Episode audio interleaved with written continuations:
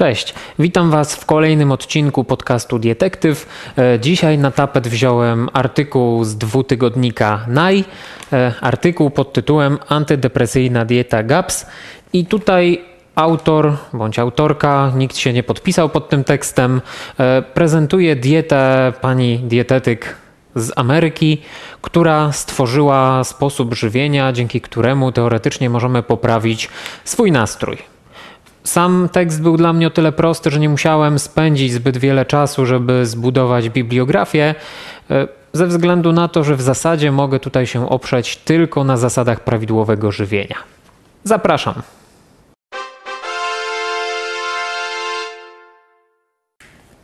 To, co jemy, ma ogromny wpływ na naszą kondycję psychiczną. Gdy jest ona zła, receptą może być zmiana diety. I tutaj może trochę wyprzedzająco do całego artykułu, e, bo on tutaj bardziej zajmuje się po prostu poprawą nastroju, a w tytule mamy mowę o depresji. I dlatego uważam, że za takie artykuły powinno się nakładać kary e, z dwóch przyczyn. Pierwsza, dlatego, że e, tutaj jasno trzeba powiedzieć, depresji wcale nie leczy się dietą. E, to jest ciężka praca psychiatry, psychologa, także samego pacjenta i przy wsparciu leków antydepresyjnych. I właśnie tutaj jest to niepokojące niepokojące połączenie, bo i leki nazywają się antydepresyjnymi, a także w samym artykule tytuł mówi o antydepresyjnej diecie. Jest to zbyt blisko ze sobą połączone i chociażby za to już powinna być kara. Druga rzecz, y, też jest to kwestia trochę deprecjonowania problemu depresji. Jest to wytworzenie takiego połączenia, że ktoś ma zły nastrój, bo źle je, jak zacznie jeść dobrze, to będzie tryskać życiem. A jak wiadomo, no nie o to chodzi w depresji i właśnie dlatego no, te artykuły mogą zrobić naprawdę wiele złego. Hashtag Bożena Dykiel. Gdy odżywiamy się niezdrowo, zaburzamy mikroflorę jelitową, a to główny dowódca naszej psychiki. Pojawiają się wówczas problemy psychiczne i neurologiczne: depresja, nerwica, zaburzenia lękowe, schizofrenia. Dietetyk Natasza Campbell-McBride opracowała sposób odżywiania, dzięki któremu, jak twierdzi, można poprawić swoje samopoczucie psychiczne. Pierwszy błąd, e, nie mikroflora, a mikrobiota jest to zdecydowana różnica. Natomiast nie wiem, czy od kolorowego czasopisma wymagać e, takiej prawidłowej nomenklatury, więc to można im podarować. Druga rzecz, e, bakterie jelitowe, ta mikrobiota nie będzie wcale żadnym dowódcą. To, że ma wpływ na układ nerwowy, to prawda, to ustalono. Natomiast nie jest to kwestia dowódcza. Nie sterują nami te bakterie jelitowe, jak dowódca może sterować swoim wojskiem. Rzecz trzecia, Faktycznie naukowcy zaobserwowali, że u pacjentów z niektórymi chorobami neurologicznymi ta mikrobiota jest zaburzona. Tutaj dla przykładu będzie to schizofrenia, zaburzenia ze spektrum autyzmu, również depresja. Natomiast e, ci sami naukowcy w tych samych badaniach twierdzą, że nie są w stanie określić, czy ten problem z mikrobiotą to jest skutek czy przyczyna. Więc po prostu nie można wyciągnąć takich wniosków jak e, autor tego tekstu w NAI. No i też istnieją takie e, bakterie jelitowe, które są e, takim wspomagaczem leczenia chociażby depresji. Podawanie takich bakterii faktycznie może, może poprawiać samo leczenie, natomiast jest to kwestia cały czas wspomagania a nie jest to kwestia leczenia i to jest zdecydowana różnica. System żywieniowy GAPS to restrykcyjna dieta eliminacyjna. Oprócz żywności przetworzonej z jadłospisu należy wykluczyć całkowicie kilka grup pokarmów. I ten fragment już całkowicie dyskredytuje tą dietę, ponieważ eliminacja jakichś grup pokarmowych e, całkowita, e, czy sama restrykcyjność, co jest napisane tutaj wprost, powoduje, że ta dieta nie będzie zdrowa, będzie zawierała e, niedobory wielu witamin, składników mineralnych, o czym za chwileczkę w kolejnych fragmentach. Do tych eliminowanych produktów. Należą do nich węglowodany złożone, kasze, ryż brązowy, makaron pełnoziarnisty, pieczywo pełnoziarniste.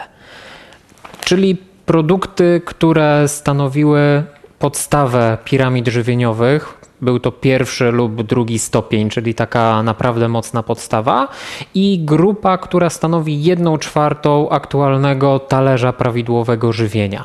Czyli jest to bardzo istotna grupa, którą eliminujemy, która w zaleceniach prawidłowego żywienia została dodana do kategorii jedz więcej i także która poprzez błonnik pokarmowy świetnie odżywia mikrobiotę.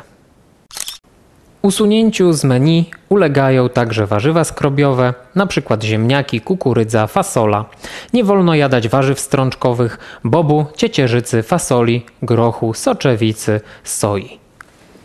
Czyli tym razem eliminujemy elementy z podstawy talerza żywieniowego, czyli tej części, która stanowi jedna druga. Stamtąd po prostu sobie eliminujemy niektóre produkty, e, bardzo ważne produkty i znowu takie, które poza tym, że są odżywcze dla nas ze względu na zawartość witamin, składników mineralnych, ale także są bardzo dobrym źródłem substancji odżywczych dla bakterii jelitowych. Na cenzurowanym są produkty zawierające duże ilości laktozy, np. mleko, koktajle mleczne inne napoje na bazie mleka, śmietana, serki homogenizowane, twarożek wiejski. Laktozę powinniśmy eliminować tylko u osób, u których zachodzi taka podstawa.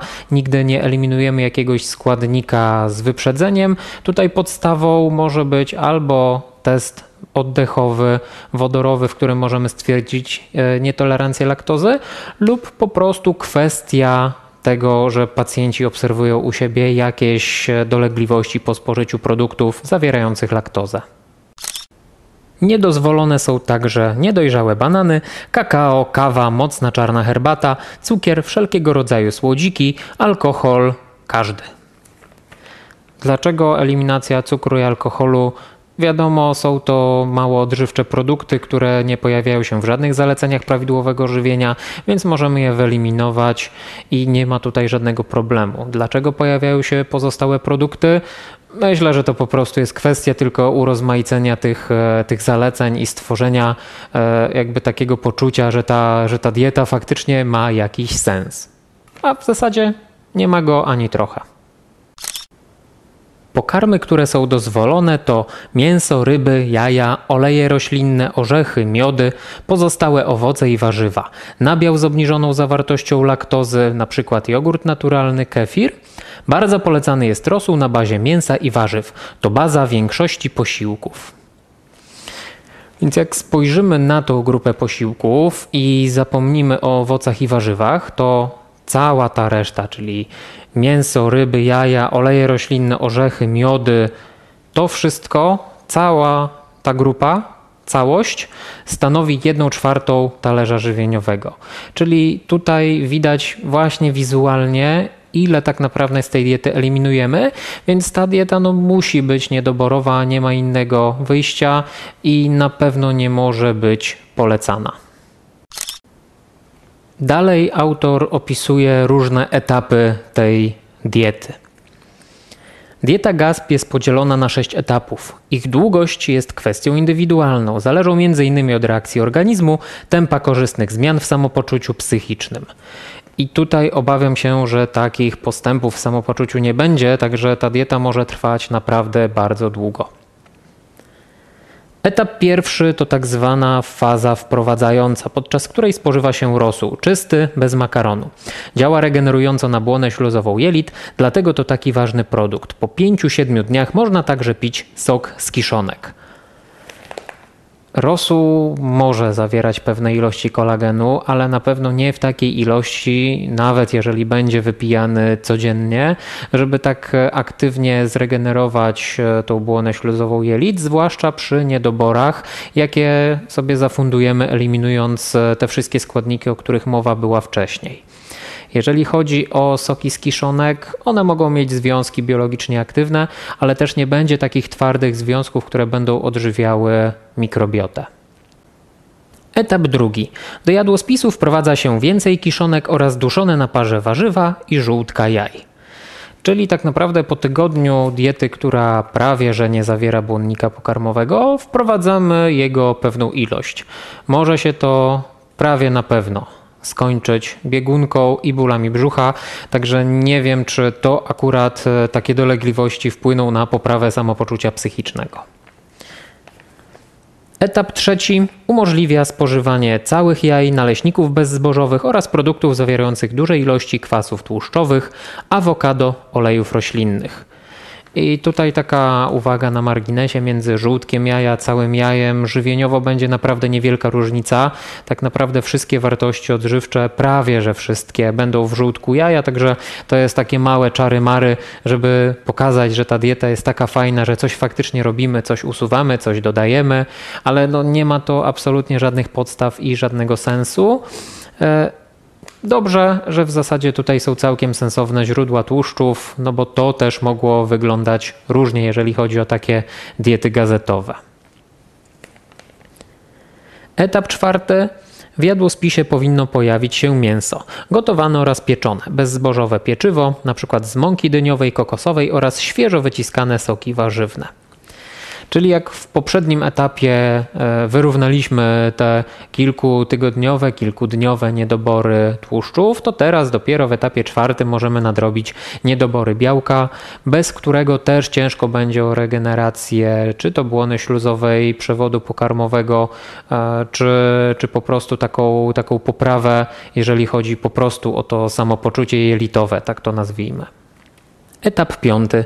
Do diety włącza się surowe warzywa oraz gotowane owoce, np. jabłka, gruszki w postaci pire. Czyli kończymy w zasadzie tą dietę i wreszcie mamy jakieś e, składniki, które faktycznie w taki dość przystępny sposób, też samopoczuciowo, mogą odżywić mikrobiotę. Ekstra. Etap szósty. Można jeść surowe owoce, miód naturalny oraz inne produkty, które są dozwolone w diecie GAPS. Czyli w zasadzie mamy ostatni etap, kończymy dietę, ale nadal wykluczamy z diety bardzo ważne składniki. Na koniec podsumowanie. E, ta przedstawiona dieta w zasadzie jest pozbawiona jakiegokolwiek sensu. Nie ma ładu i składu, chociaż e, to podzielenie na etapy e, ma właśnie taki sens e, tutaj troszeczkę nadawać. Natomiast e, można by to było wprowadzić od tyłu, od środka, przemieszać sobie te etapy. Nie ma to absolutnie żadnego znaczenia. No i druga rzecz, e, którą też chciałbym podkreślić także na koniec, jeżeli chodzi o jakieś zalecenia żywieniowe, działanie dietetyczne, suplementację, to jest tylko wspomaganie leczenia depresji czy wspomaganie leczenia innych chorób neurologicznych, a nie leczenie w same, same w sobie e, diety antydepresyjnej po prostu nie ma. Możemy tylko e, różnymi metodami wspierać to podstawowe leczenie, które powinno być zalecane przede wszystkim przez lekarza psychiatrę. A ja bardzo serdecznie dziękuję Wam za dzisiejszy odcinek. Jeżeli macie jakieś uwagi, śmiało komentujcie, e, klikajcie łapki w górę, subskrypcje. Postaram się wrzucać e, swoje materiały częściej, natomiast e, też z, z racji charakteru tego, e, tego wideobloga jestem w zasadzie uzależniony od tego, co napiszą inni, o jakich głupotach będą wspominać w swoich tekstach. Wtedy postaram się ich nie przegapić i wrzucać tutaj po prostu kolejne odcinki. Do zobaczenia.